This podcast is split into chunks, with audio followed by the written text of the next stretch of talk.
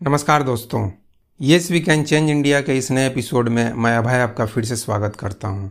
दोस्तों, आज मैं अपने जीवन के एक बहुत ही महत्वपूर्ण विषय पर बात करने जा रहा हूँ, क्योंकि आज मैं आपको अपनी तीनों माँ से परिचय कराने जा रहा हूँ। तीनों माँ का नाम सुनकर आपको थोड़ा सा आश्चर्य ज़रूर हो रहा होगा, क्योंकि आप सोच रहे होंगे कि एक आदमी की भला तीन माँ कैसे हो सकती है लेकिन दोस्तों, जब आगे आप उनका परिचय सुनेंगे तो आपका यह आश्चर्य, सुखद आश्चर्य में बदल जाएगा तो दोस्तों, सबसे पहले मैं अपनी तीसरी माँ से आपका परिचय कराता हूँ। मेरी तीसरी माँ है मेरी इंडियन नेवी की सर्विस।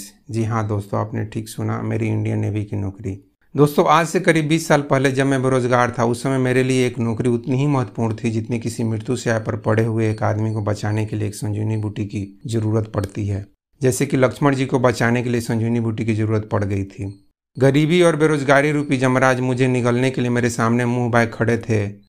और मैं कैसे भी इनसे बचकर निकालना चाहता था। तो वैसी मेरी बुरी हालत में मेरी इंडियन नेवी की यह नौकरी मेरे लिए संजीवनी बूटी का काम कर गई और मेरी जान बचा ली।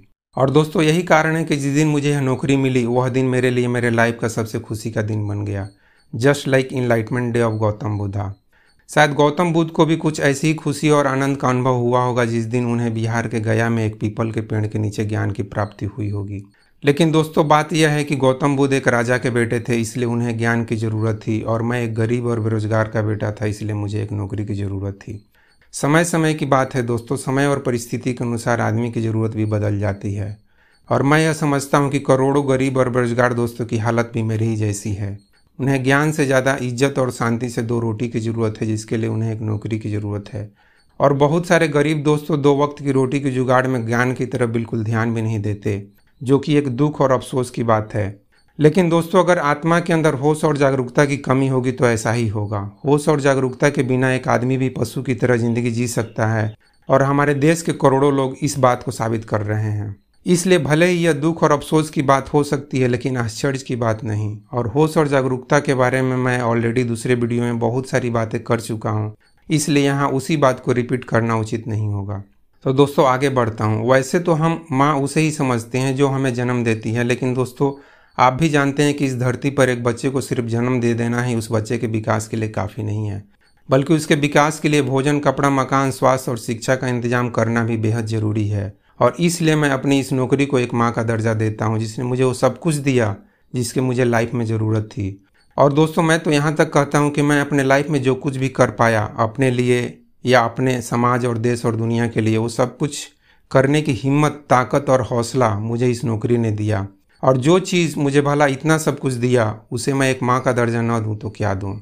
तो दोस्तों, इस तरह से मेरे लिए भारत सरकार मेरी तीसरी माँ है और मैं इसका बेटा हूँ। तो समझ लीजिए कि मेरे और भारत सरकार के पीछे माँ और बेटे का रिलेशन है, ना कि मालिक और नौकर का। आगे दोस्तों, आपकी तरह मेरी भी एक बायोलॉजिकल मदर अर्थात मुझे इस जन्म में पैदा करने वाली एक माँ है। जिसे मैं अपनी दूसरी माँ का दर्जा देता हूँ। और दोस्तों, मेरी यह माँ भी मेरे ही जैसी एक आम इंसान है और एक आम इंसान के परिचय में कुछ खास सुनने लायक होता नहीं है। इसलिए मैं अपनी इस दूसरी माँ का परिचय बताकर आपको फालतू में बोर नहीं करूँगा। बस थोड़े से शब्दों में यह समझ लीजिए कि जैसी आपकी एक माँ है, वैसी मेरी भी एक माँ है। तो दोस्तों, अब आती है मेरी पहली माँ की बात। हाँ मेरी पहली माँ बहुत ही खास है। सच कहूँ तो यह बेमिसाल है। क्योंकि मेरी पहली माँ है यह अस्तित्व, या एग्जिस्टेंस या ब्रह्मांड, या गॉड या सुप्रीम पावर या जो भी नाम आप इसे दे दें।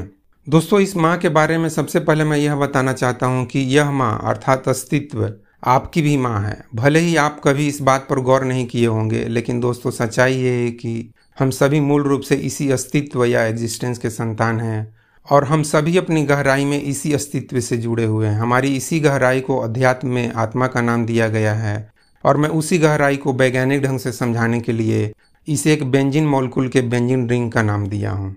तो दोस्तों, आप भी अपनी गहराई में, अर्थात आत्मा या बेंजिन रिंग में उतरकर इस अस्तित्व से जुड़ सकते हैं और इससे जुड़कर इसके शांति और आनंद को अनुभव कर सकते हैं।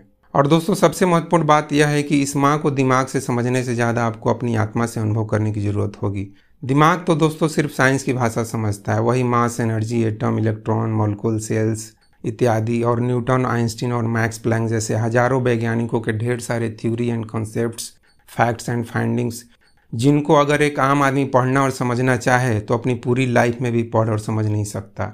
लेकिन दोस्तों, सवाल यह पैदा होता है कि क्या अपनी आत्मा को अनुभव करने के लिए इतना सारा ज्ञान ज़रूरी है? और दोस्तों, मैं कहना चाहता हूँ कि नहीं, इतना सारा ज्ञान ज़रूरी नहीं है। वो कैसे मैं बताता हूँ? दोस्तों, मैं अपनी बात को ठीक से समझाने के लिए इसे एक छोटा सा एग्ज़ाम्पल या एनोलॉजी के माध्यम से आपको समझाना चाहता हूँ। दोस्तों, मान लीजिए कि हमारे सामने यह सवाल है कि कोई भी वस्तु हमें कैसे दिखाई देती है। अगर हम इस छोटी सी घटना को वैज्ञानिक तरीके से समझने जाएँ तो हमें बहुत सारी चीज़ें पढ़नी और समझनी पड़ेगी। इसके लिए हमें छठी सातवीं क्लास से ही फिजिक्स केमिस्ट्री बायोलॉजी और एडवांस लेवल पर, अर्थात ग्रेजुएशन और पोस्ट ग्रेजुएशन लेवल पर साइकोलॉजी और मेडिकल साइंस के कॉन्सेप्ट्स और फैक्ट्स एंड फाइंडिंग्स को पढ़ना पड़ेगा। जैसे कि कैसे किसी ऑब्जेक्ट से टकराकर लाइट रे हमारी आँखों पर गिरती है और फिर कैसे यह लाइट रे हमारी आँखों के लेंस के अंदर प्रवेश करके एक उल्टी इमेज बनाती है और फिर यह उल्टी इमेज हमारे नर्वस सिस्टम के द्वारा कैसे हमारे दिमाग में पहुँचती है और फिर कैसे हमारा दिमाग इस उल्टी इमेज को सीधा करके हमें दिखाता है। दोस्तों, यह सब बहुत ही कॉम्प्लिकेटेड प्रोसेस है, जिसे मॉडर्न साइंस भी अभी तक पूरी तरह से ठीक से समझ नहीं पाया पाया है। और यह सभी प्रोसेस को हमारा दिमाग इसलिए ठीक से समझ पाता है, क्योंकि हमारा दिमाग एक सुपर कंप्यूटर का काम करता है। जैसा सुपर कंप्यूटर बनाने की क्षमता अभी भी मॉडर्न साइंस में नहीं है, और पता नहीं भविष्य में हो या ना हो। और दोस्तों, यही कारण है कि हम यह मान लेते हैं कि एक गॉड या सुप्रीम पावर जैसी कोई चीज़ है, जिसने हमारे दिमाग जैसे सुपर कंप्यूटर को बनाया है। अब दोस्तों, सोचने वाली बात यह है कि ये कुत्ता या बिल्ली, जो कि कुछ भी पढ़ा लिखा नहीं होता है, क्या उसे कोई वस्तु ठीक से दिखाई नहीं देती है, या हमें कोई वस्तु जितनी ठीक से दिखाई देती है, हमसे भी कहीं कई गुना ज़्यादा अच्छा कुत्तों को दिखाई देती है, और कुत्तों को तो कभी चश्मे की भी ज़रूरत नहीं पड़ती। दोस्तों, इसका मतलब क्या मैं यह कहना चाहता हूँ कि पढ़ाई की कोई ज़रूरत नहीं है? ज़रूरत है, बहुत ही ज़्यादा ज़रूरत है, और ख़ासकर हमारे देश के लोगों के लिए तो बहुत ही ज़्यादा ज़रूरत है। लेकिन दोस्तों, मैं यह कहना चाहता हूँ कि हर एक चीज़ को अगर सिर्फ़ हम दिमाग से समझने जाएँ, सिर्फ़ समझते ही जाएँ तो यह भी ठीक नहीं है। जो चीज़ अनुभव करने की चीज़ है, उसको हमें अनुभव करना है, उसको सिर्फ़ समझने से काम नहीं चलेगा। हमारी आत्मा भी ऐसी ही एक चीज़ है, जिसे जानने, समझने की नहीं, बल्कि अनुभव करने की ज़रूरत है। क्योंकि जब तक हम अपनी आत्मा को अनुभव नहीं करेंगे, इस अनुभव से हमारे अंदर जो परिवर्तन आना चाहिए, जो चेंज आना चाहिए, वो परिवर्तन नहीं आ सकता है। श्री कृष्ण और गौतम बुद्ध से लेकर आज के रजनीश और कृष्णमूर्ति जी और साथ ही मेरा बेंजिन रिंग का कॉन्सेप्ट आपको सबकी बातें समझ में आ जाएँगी, लेकिन फिर भी आप अपनी आत्मा या बेंजिन रिंग को अनुभव नहीं कर पाएँगे। लेकिन परम आदरणीय कबीर दास जी जैसा एक अनपढ़ इंसान बिना कुछ पढ़े और समझे ही अपनी आत्मा को अनुभव कर लेगा, जैसे कि एक अनपढ़ कुत्ता बिना कोई कॉन्सेप्ट जाने ही चीज़ों को बेहतर ढंग से देख लेता है। तो संक्षेप में समझ लीजिए दोस्तों कि पूरी दुनिया के सभी धर्मों का और दर्शन और अध्यात्म किताबों का पूरा मामला कुछ ऐसा ही है। और इसलिए कबीरदास जी कहते हैं कि पोथी पड़ी पड़ी जग मुआ, पंडित भया न खोए। इस बात से वह यही कहना चाहते हैं कि सिर्फ़ पढ़ने से काम नहीं चलेगा, बल्कि अनुभव करने की चीज़ को अनुभव करने से काम चलेगा। इसलिए दोस्तों आप किसी गुरु, गॉड और मोटिवेशनल स्पीकर के चक्कर में ज़्यादा मत पड़िए। बल्कि मेरे ही जैसा आप कबीर दास जी जैसे इंसान को अपने लिए एक आइडियल या आदर्श बना लीजिए और फिर सोचिए कि जब एक अनपढ़ इंसान या मेरे जैसा एक मामूली पढ़ा लिखा इंसान इन सभी चीज़ों को समझ सकता है और साथ ही अनुभव कर सकता है और दूसरे लोगों को बता भी सकता है तो फिर मेरे जैसा आदमी क्यों इसे नहीं समझ सकता और क्यों नहीं इसे अनुभव कर सकता? यह सवाल आप अपने आप से हमेशा पूछते रहिए। देखना आपके अंदर से एक दिन आवाज़ आएगी हाँ तुम भी कर सकते हो। बस इसे करके देखने और अनुभव करने की ज़रूरत है। और दोस्तों, इस गहराई में उतरने की प्रक्रिया को अध्यात्म में ध्यान या मेडिटेशन कहा जाता है, लेकिन दोस्तों, यह ध्यान और मेडिटेशन की बातें बातें कम और बकवास ज़्यादा है। क्योंकि दोस्तों मेडिटेशन में कुछ करना नहीं है, बस चुपचाप आराम से रिलैक्स होकर बैठना या लेटना है। बाकी जो कुछ भी करना है, वो आपकी आत्मा या बेंजिनरिंग करेगी। आपका दिमाग इसमें ज़्यादा कुछ नहीं कर पाएगा। तो आप अपने दिमाग में बस इस बात को स्ट्रांगली बैठा लीजिए कि मुझे अपने अंदर की शांति को अनुभव करना है। बस आपके दिमाग के माध्यम से आपकी आत्मा इस डायरेक्शन में काम करना शुरू कर देगी। सबसे ज़्यादा ज़रूरी है अपने दिमाग में इस बात को स्ट्रांगली बैठाना। लेकिन हाँ दोस्तों, आपके साथ गरीबी और बेरोजगारी का प्रॉब्लम नहीं होना चाहिए। जब हम भूखे और नंगे हों तो फिर शांति कैसी? नहीं चाहिए हमें ऐसी शांति। मुझे तो खासकर बिल्कुल नहीं चाहिए ऐसी शांति। दोस्तों, अगर किसी गरीब को गौतम बुद्ध के जैसा भिखारी बनने का शौक है तो उससे मैं कहना चाहता हूँ कि पहले गरीब से अमीर बनो। फिर भले ही मूड में आए तो फिर अमीर से गरीब या भिखमंगा बन जाना। लेकिन पहले गरीब से अमीर बनकर दिखाओ। पहले अपनी हिम्मत और काबिलियत दिखाओ। पहले गौतम बुद्ध की तरफ़ पैंतीस, चालीस साल ऐश्वराम की ज़िंदगी और मज़ा लेकर दिखाओ। दोस्तों, मैं तो जब गरीब और बेरोजगार था, उस समय मुझे दर्शन और अध्यात्म की किताबें फेंकने की इच्छा होती थी। और कभी कभी मैं पढ़ते हुए गुस्से में फेंक भी दिया करता था। यहाँ तक कि मैं रजनीश और कृष्णमूर्ति जैसे बड़ी हैसियत वाले लोगों की किताबें भी फेंक दिया करता था। किताब फेंक कर मैं बोलता था कि मैं अभी ठीक से खाया पिया भी नहीं, ऐस मौज की ज़िंदगी भी नहीं जिया और ये लोग इच्छा रहित या डिजायरलेस होने की बकवास बातें कर रहे हैं। नहीं, मुझे सुननी है तुम लोगों की बकवास बातें।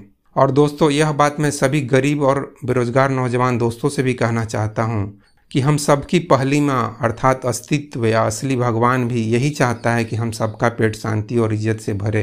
हमारी गरीबी दूर हो, लेकिन दोस्तों, इसके लिए हमें थोड़ी समझदारी से काम लेना पड़ेगा और हमें इसके लिए पॉपुलेशन को कंट्रोल करना पड़ेगा, जिसके बारे में मैं ऑलरेडी बहुत सारी बातें दूसरे वीडियो में बता चुका हूँ तो फिर उसे रिपीट करना उचित नहीं होगा। तो दोस्तों, अंत में मैं यही कहना चाहता हूँ कि आप चाहे अमीर हो या गरीब हो, मेरी बातों को समझने और अनुभव करने की कोशिश ज़रूर कीजिए। और मैं इसी रिक्वेस्ट के साथ अपनी इस लंबी चर्चा को यहीं पर समाप्त करता हूँ। आपने मेरी बातों को इतनी देर तक ध्यान से सुना, इसके लिए आपको मैं बहुत बहुत धन्यवाद देता हूँ। जय हिंद, जय भारत, जय विश्व, जय भगवान और जय मेरी तीनों माँ। थैंक यू फ्रेंड्स नमस्कार दोस्तों। Yes we can change India के इस नए एपिसोड में मैं अभय आपका फिर से स्वागत करता हूँ। दोस्तों, आज मैं अपने जीवन के एक बहुत ही महत्वपूर्ण विषय पर बात करने जा रहा हूँ, क्योंकि आज मैं आपको अपनी तीनों माँ से परिचय कराने जा रहा हूँ। तीनों माँ का नाम सुनकर आपको थोड़ा सा आश्चर्य ज़रूर हो रहा होगा, क्योंकि आप सोच रहे होंगे कि एक आदमी की भला तीन माँ कैसे हो सकती है। लेकिन दोस्तों, जब आगे आप उनका परिचय सुनेंगे तो आपका यह आश्चर्य, सुखद आश्चर्य में बदल जाएगा। तो दोस्तों, सबसे पहले मैं अपनी तीसरी माँ से आपका परिचय कराता हूँ। मेरी तीसरी माँ है मेरी इंडियन नेवी की सर्विस। जी हाँ दोस्तों, आपने ठीक सुना, मेरी इंडियन नेवी की नौकरी। दोस्तों, आज से करीब 20 साल पहले जब मैं बेरोजगार था, उस समय मेरे लिए एक नौकरी उतनी ही महत्वपूर्ण थी जितनी किसी मृत्यु से आय पर पड़े हुए एक आदमी को बचाने के लिए एक संजीवनी बूटी की ज़रूरत पड़ती है। जैसे कि लक्ष्मण जी को बचाने के लिए संजीवनी बूटी की ज़रूरत पड़ गई थी। गरीबी और बेरोजगारी रूपी जमराज मुझे निगलने के लिए मेरे सामने मुँह बाय खड़े थे और मैं कैसे भी इनसे बचकर निकलना चाहता था। तो वैसी मेरी बुरी हालत में मेरी इंडियन नेवी की यह नौकरी मेरे लिए संजीवनी बूटी का काम कर गई और मेरी जान बचा ली। और दोस्तों, यही कारण है कि जिस दिन मुझे यह नौकरी मिली, वह दिन मेरे लिए मेरे लाइफ का सबसे खुशी का दिन बन गया। Just like enlightenment day of Gautam Buddha शायद गौतम बुद्ध को भी कुछ ऐसी ही खुशी और आनंद का अनुभव हुआ होगा जिस दिन उन्हें बिहार के गया में एक पीपल के पेड़ के नीचे ज्ञान की प्राप्ति हुई होगी। लेकिन दोस्तों, बात यह है कि गौतम बुद्ध एक राजा के बेटे थे, इसलिए उन्हें ज्ञान की ज़रूरत थी और मैं एक गरीब और बेरोजगार का बेटा था, इसलिए मुझे एक नौकरी की ज़रूरत थी। समय समय की बात है दोस्तों, समय और परिस्थिति के अनुसार आदमी की ज़रूरत भी बदल जाती है। और मैं यह समझता हूँ कि करोड़ों गरीब और बेरोजगार दोस्तों की हालत भी मेरी ही जैसी है। उन्हें ज्ञान से ज़्यादा इज़्ज़त और शांति से दो रोटी की ज़रूरत है, जिसके लिए उन्हें एक नौकरी की ज़रूरत है। और बहुत सारे गरीब दोस्तों दो वक्त की रोटी की जुगाड़ में ज्ञान की तरफ़ बिल्कुल ध्यान भी नहीं देते, जो कि एक दुख और अफसोस की बात है।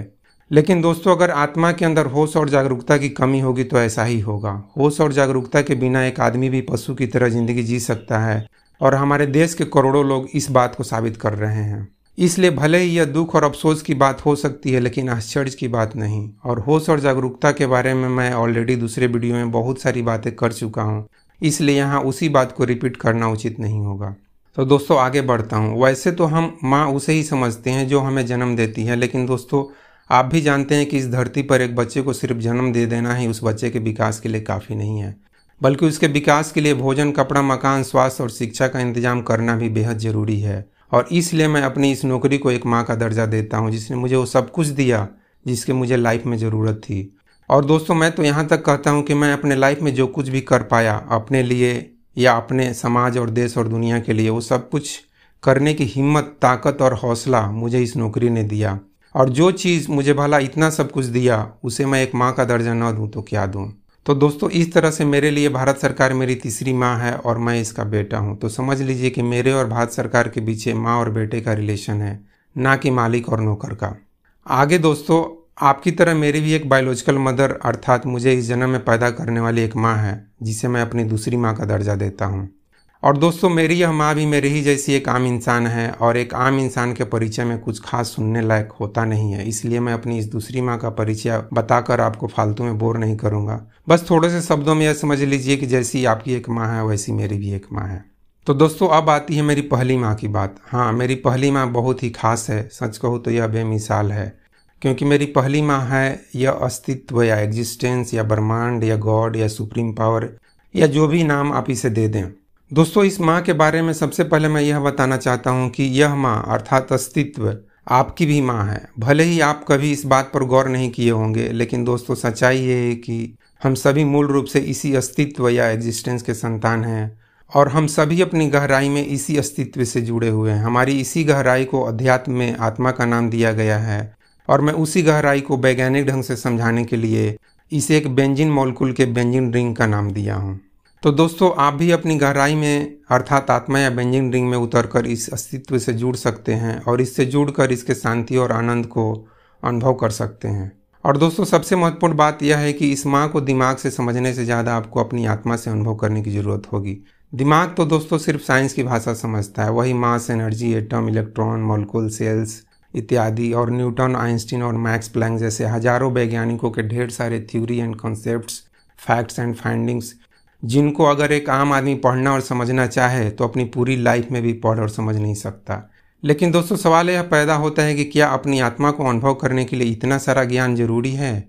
और दोस्तों, मैं कहना चाहता हूँ कि नहीं, इतना सारा ज्ञान ज़रूरी नहीं है। वो कैसे मैं बताता हूँ? दोस्तों, मैं अपनी बात को ठीक से समझाने के लिए इसे एक छोटा सा एग्ज़ाम्पल या एनोलॉजी के माध्यम से आपको समझाना चाहता हूँ। दोस्तों, मान लीजिए कि हमारे सामने यह सवाल है कि कोई भी वस्तु हमें कैसे दिखाई देती है?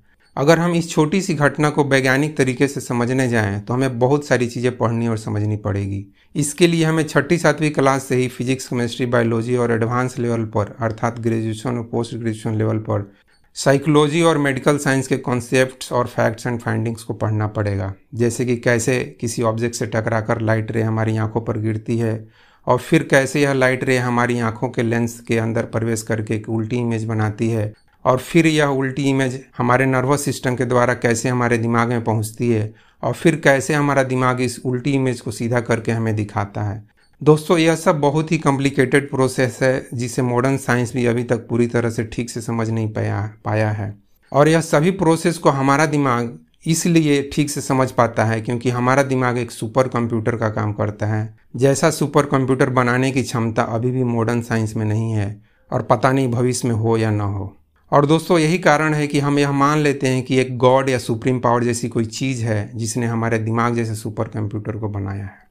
अब दोस्तों, सोचने वाली बात यह है कि ये कुत्ता या बिल्ली, जो कि कुछ भी पढ़ा लिखा नहीं होता है, क्या उसे कोई वस्तु ठीक से दिखाई नहीं देती है? या हमें कोई वस्तु जितनी ठीक से दिखाई देती है, हमसे भी कहीं कई गुना ज़्यादा अच्छा कुत्तों को दिखाई देती है? और कुत्तों को तो कभी चश्मे की भी ज़रूरत नहीं पड़ती।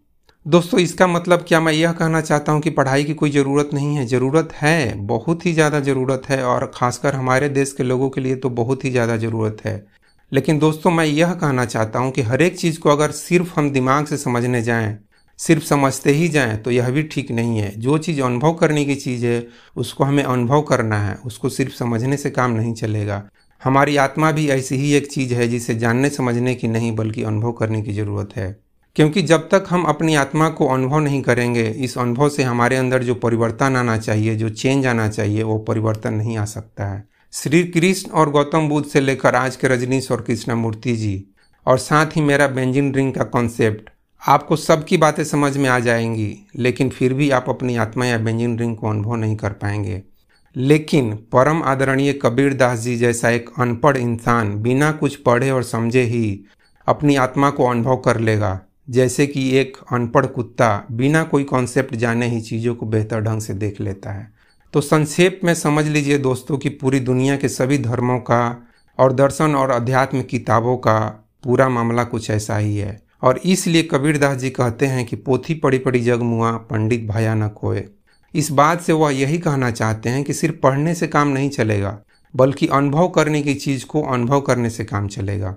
इसलिए दोस्तों, आप किसी गुरु, गॉड और मोटिवेशनल स्पीकर के चक्कर में ज़्यादा मत पड़िए, बल्कि मेरे ही जैसा आप कबीर दास जी जैसे इंसान को अपने लिए एक आइडियल या आदर्श बना लीजिए और फिर सोचिए कि जब एक अनपढ़ इंसान या मेरे जैसा एक मामूली पढ़ा लिखा इंसान इन सभी चीज़ों को समझ सकता है और साथ ही अनुभव कर सकता है और दूसरे लोगों को बता भी सकता है तो फिर मेरे जैसा आदमी क्यों इसे नहीं समझ सकता और क्यों नहीं इसे अनुभव कर सकता? है यह सवाल आप अपने आप से हमेशा पूछते रहिए। देखना आपके अंदर से एक दिन आवाज़ आएगी। हाँ तुम भी कर सकते हो। बस इसे करके देखने और अनुभव करने की ज़रूरत है। और दोस्तों, इस गहराई में उतरने की प्रक्रिया को अध्यात्म में ध्यान या मेडिटेशन कहा जाता है। लेकिन दोस्तों, यह ध्यान और मेडिटेशन की बातें बातें कम और बकवास ज़्यादा है। क्योंकि दोस्तों मेडिटेशन में कुछ करना नहीं है। बस चुपचाप आराम से रिलैक्स होकर बैठना या लेटना है। बाकी जो कुछ भी करना है, वो आपकी आत्मा या इंजीनियरिंग करेगी। आपका दिमाग इसमें ज़्यादा कुछ नहीं कर पाएगा। तो आप अपने दिमाग में बस इस बात को स्ट्रांगली बैठा लीजिए कि मुझे अपने अंदर की शांति को अनुभव करना है। बस आपके दिमाग के माध्यम से आपकी आत्मा इस डायरेक्शन में काम करना शुरू कर देगी। सबसे ज़्यादा ज़रूरी है अपने दिमाग में इस बात को स्ट्रांगली बैठाना। लेकिन हाँ दोस्तों, आपके साथ गरीबी और बेरोजगारी का प्रॉब्लम नहीं होना चाहिए। जब हम भूखे और नंगे हों तो फिर शांति कैसी? नहीं चाहिए हमें ऐसे शांति। मुझे तो खासकर बिल्कुल नहीं चाहिए ऐसी शांति। दोस्तों, अगर किसी गरीब को गौतम बुद्ध के जैसा भिखारी बनने का शौक है तो उससे मैं कहना चाहता हूँ कि पहले गरीब से अमीर बनो, फिर भले ही मूड में आए तो फिर अमीर से गरीब या भिखमंगा बन जाना। लेकिन पहले गरीब से अमीर बनकर दिखाओ, पहले अपनी हिम्मत और काबिलियत दिखाओ, पहले गौतम बुद्ध की तरफ़ पैंतीस चालीस साल ऐश्वराम की ज़िंदगी और मज़ा लेकर दिखाओ। दोस्तों, मैं तो जब गरीब और बेरोजगार था, उस समय मुझे दर्शन और अध्यात्म की किताबें फेंकने की इच्छा होती थी। और कभी कभी मैं पढ़ते हुए गुस्से में फेंक भी दिया करता था। यहाँ तक कि मैं रजनीश और कृष्णमूर्ति जैसे बड़ी हैसियत वाले लोगों की किताबें भी फेंक दिया करता था। किताब फेंक कर मैं बोलता था कि मैं अभी ठीक से खाया पिया भी नहीं, ऐस मौज की ज़िंदगी भी नहीं जिया और ये लोग इच्छा रहित या डिजायरलेस होने की बकवास बातें कर रहे हैं।